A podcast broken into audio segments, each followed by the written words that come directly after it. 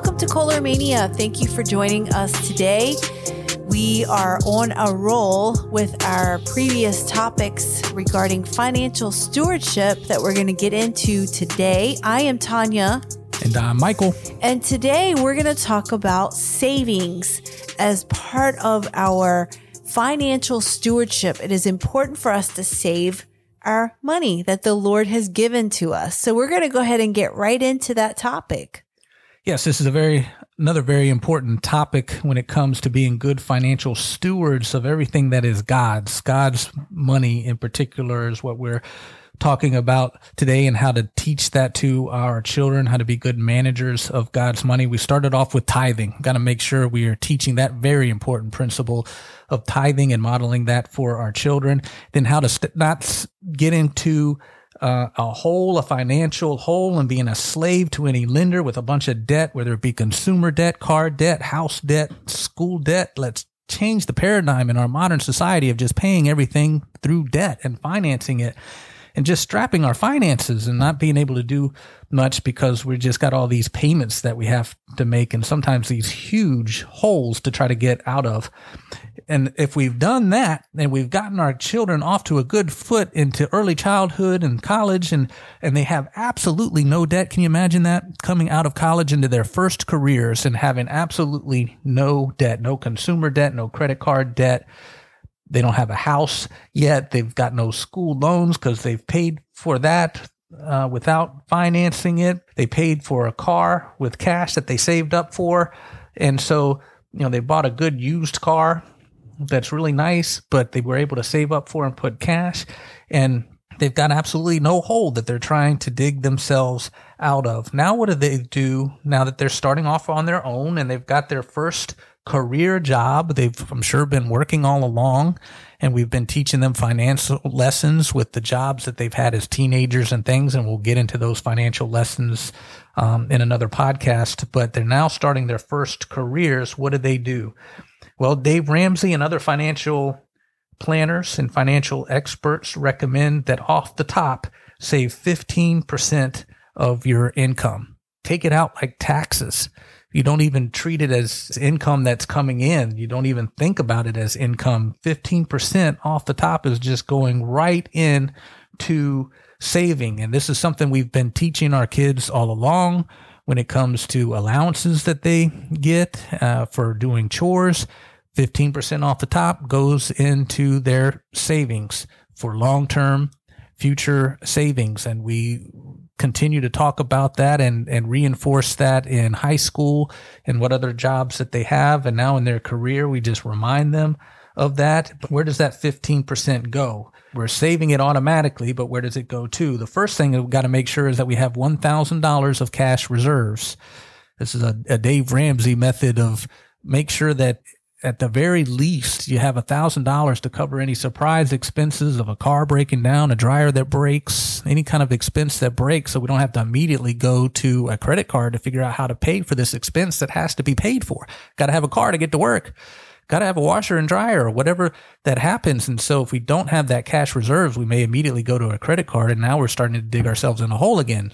So we need to make sure that we have that $1,000 at least and be in almost a panic mode to make sure that we have that. And then from there, start building up a three to six month cash reserve. Cash meaning it's not in a pillow, but that it's in a bank account that you have easy access to. It's not tied to the ups and downs of the market. So we feel bad about going to that cash reserve if the market happens to be down and we'll be losing all this money if we were to sell it. So you don't want it attached to the market. This is very quick, easy cash that you can get to, to a savings account or a money market account that you can get to quickly, three to six months. The reason he gives that leeway between three to six months is because people's finances may be a little different and their risk tolerance may be a little different. Um, some feel more comfortable if they have six months reserve. Some feel very uncomfortable if they have six months of savings in an account that's not gaining any interest and they won't be able to sleep at night because they got all this money that's not gaining much interest. And maybe you don't need that much interest. Maybe you only need three months. If you've got a job that you know that you've got the skills and there's plenty of job openings. If you were to lose your job, you could quickly get another one. Or you're married and you're in a good financial position where the other person is working, the other spouse. And if you were to lose your job, you think that you could live pretty well on the one income for a while, even for a year, um, while looking for another job. Maybe just three months is sufficient. So there's some leeway there. The important thing is to have cash reserves. I see where even very wealthy people that have plenty of money like to have cash reserves on hand to be able to even take advantage of a business opportunity that comes up. They, they just need very quick cash and be able to put it down really quickly. And so we want to establish that principle too of in case there is some type of financial opportunity that comes up, hopefully a safe one, and they're not just being too risky with it, but they have that finances available to to get at as well. So having that 3 to 6 months cash reserves, then after that, we want to put that 15% into retirement. Now, this is very important with children because retirement at, out of college and in their first re- career is more than likely not going to be on their radar at all. They're not going to be thinking about retirement. That's for old people. That's just so far down the road that why in the world would I need to save for this now? This is something that if this is going to happen, that if this is going to happen because we've discipled them as to the importance of this. The sooner one starts with retirement savings, the more that compound interest can gather. Your money can make money for you just sitting there. It is a sweet thing to just look at a bank account that's growing on its own without having to do a single thing. And the more we put in and the earlier we put it in, the more that that can just grow to an enormous amount compared to what we actually put in. And the importance of starting that right away, if we can help our children realize as soon as you get that six, three to six months emergency savings in there, start putting that in a retirement account right now.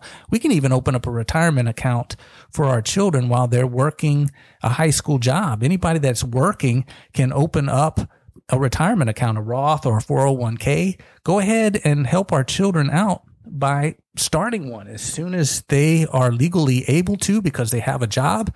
Open that and start funding it. Um, there's some financial advisors that say like the Roth is such a good opportunity out there. And as finances for the country start to become a little bit more strapped, they may get rid of the Roth but it's so popular that they probably would have to grandfather it so that anybody that already has a Roth account would still be allowed to keep it. Just in case that happens, I think just starting one and starting to fund it, even with just a little amount, is probably a wise thing to do. And certainly to already have our children started on that. So when they start a career, they don't have to learn what a Roth is or a 401k. They already have these things open. We've already taught them what it is.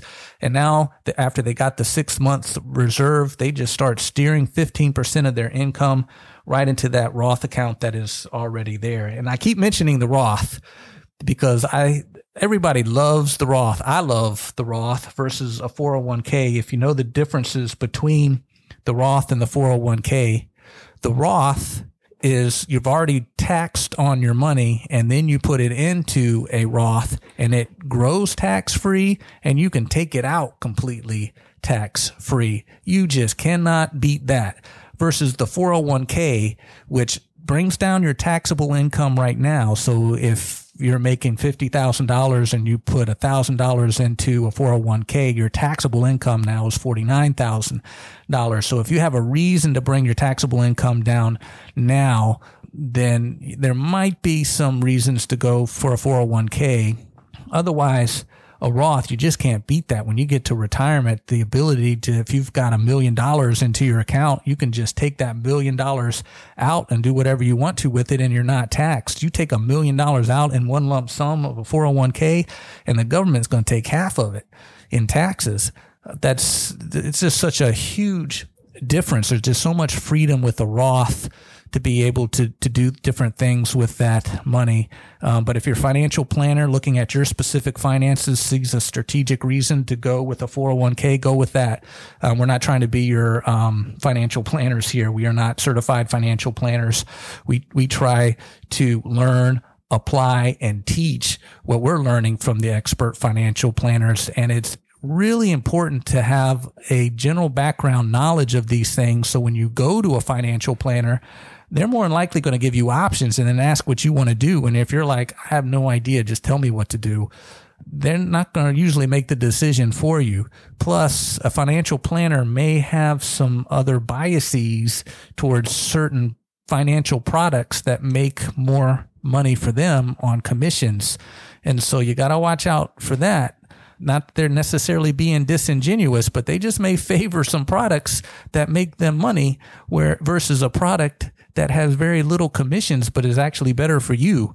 And so it's good to know some of these things so you can make a, an informed decision and not just go blindly by what a financial planner has to say. But if we can set our children up with a good financial planner, already set them up with a Roth that they can already put retirement in, man, if they're not already ahead of the game by not being penalized with debt and trying to get out of the hole of debt and being a slave to the lender, not only are they not doing that and moving backwards in their financial position, but they are actually moving forward right from the start, putting 15% in income. They've been doing this all along, even as a child with their pay that they got for doing chores and then they do it as a high schooler and now when they're out on their first career making some real money then 15% right off the bat is going right into that and taking advantage of those tax advantaged retirement plans that the government has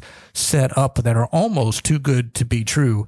And if they were to do that by the time they reach retirement, they will be in some really good financial position uh, to be able to to to have fun and give and be generous and all along have just their financial position just really grow from there and um, have their net worth be big that they can fall on and plenty of income and, and assets that they can fall on if, if they were ever to get into some financial straits. Their financial security will really look nice and they'll be able to do a lot for the kingdom if we help them get started on that right foot. But one exception to the 401k is if your company has a match uh, make sure you take advantage of that free money. If you put in $200 and your company will put in and match that $200, don't leave that free money on the table as much as you can take advantage of that free money. So advise your children to look out for those kind of things that are offered by their company. Does your company offer a free match of your, of a 401k or, or something? It may not be a Roth it may be what's called a Roth 401k is usually what it is, where the, the company contributes to a 401k side, um, but what you contribute to as the employee is a Roth. So when you take it out, what you contributed as a Roth is taxed like a Roth, meaning it's not taxed when you take it out, and the 401k is taxed because it hasn't been taxed yet. So we want to advise our children on those different retirement plans. But man, if they can get started right off the bat in those retirement plans, uh, even in high schools, we've already set them up with that. They would just be in great financial straits. I like what Proverbs says in the house of the wise is wealth, but the fool spends all that he has. Or a better one is even Proverbs 6, 6 through 8, where it says, Look to the ant, you sluggard. even calls us a name to get our get our attention. Look to the ant, you sluggard, who during the summer seasons when things are good saves up and stores for the winter seasons when things are really light. And so the the Bible calls us to save. It doesn't just call us to tithe. Um, to tithe all that we have. Sometimes there's examples when, when God specifically might call us to give up all that we have, and are we willing to do that to follow Him? But as a general principle, most of us are called to tithe 10% and above that an offering and then to save. And the amount to save is not specified. And that's where we get the, the financial wisdom of the Dave Ramsey's of this world who recommends 15%. And I've heard other financial planners that recommend moving that up as your income level moves up, that you know, hopefully your income starts to gain with any kind of promotions or such. And as it does, give more than 15% and start inching up to more like 20 and 25%, especially if you, you get up into the higher income ranges, start to save more. And this is what we teach our children as well. We might start off maybe just saving 10% as a five year old with their chores. But as they get older, we're going to start stressing more of 15% and then maybe 20, 25% and get to a point maybe as a high schooler, we're actually saving most of our income and spending a smaller percentage as we're saving for college and for our future. Good financial stewardship. That's what we're trying to pass on to our children. If we can learn that as adults, even learning from our failures, how many of us do. I know we did. I know I did. We often learn more from our financial failures than our victories. But if we can save our children from learning from those failures, learn from our failures and get them on the right foot, uh, the more that we can do that, and it doesn't take much. I mean, it, it's like, how do we spend all this time teaching that to our children? It says this is what we teach them during our 30 minute Bible studies in the morning. We have some topics on finances, or if we're homeschooling, we add that to our curriculum. And we make sure that our children go into adulthood ready to launch into a career in knowing how to tithe, knowing how to save, knowing how to avoid those financial mistakes. And they're not just left to learn on their own through trial and error. Everything you said is exactly what we need to be doing. We need to be good stewards of saving our money, but I also want to say that we do need to enjoy our finances as well because we could be so rigor on our savings that we don't do anything or we don't enjoy some of the things that the Lord has allowed us to do, like vacations or, you know, allowing our children to do mission trips and things that they would enjoy because we're so focused on the savings. And I think that savings is a great thing. We have to do it, but we also need to be able to have wisdom and discernment when it comes to spending as well. So that there's a balance to enjoy what the Lord has given us. Because I know like in our experience, we could be saving so much that we're losing out on those beautiful family moments, those things that bring up memories, those things that help us. And even with our children, that they want to remember these things like, wow, we, we do save, but we enjoyed certain things. Not that we're living this extravagant lifestyle, but we are enjoying the little things that the Lord allows us to have in our life. Yes. And that's a very important point. I'm glad you brought that up because that's the Ecclesiastes principle that speaks about nothing better than to eat, drink, and enjoy the fruits of your labor and enjoy the wife of your youth. There's so much about Ecclesiastes that brings that balance to us that we're not just here to work all the time for the kingdom and save, but God also wants us to enjoy life and enjoy the fruits of our labor. And he said he came that we might have joy and our joy might be full and that he wants to give us good things. It makes me think of the different personalities, uh, money wise. Some, you may even call it money love languages, so to speak. You can break them down very specifically, but kind of the two major ones are savers and spenders. And we can see that in our kids. We can see that in ourselves where people tend to be savers I know we, Tanya and I, tend to be both savers. And so it almost pains us to spend large amounts of, of money or any significant amount of money whatsoever, even to take vacations or to do any updates to our house. It's like, oh man, we just don't want to dip into our savings. And, you know, others are spenders. You know, they want to enjoy life. They live by the Ecclesiastes principle of eat, drink, and enjoy the fruits of your labor. God calls us to be both, though and our savers may need to be a little bit more intentional about spending and enjoying life and our spenders may need to be a little bit more intentional about saving for the future and being prepared that way for unexpected events that might come up. God calls us to do both and we want to teach all of this to our children and start very early with chores and break up their allowance by saying you know what do we do with our first 10% that goes to the church.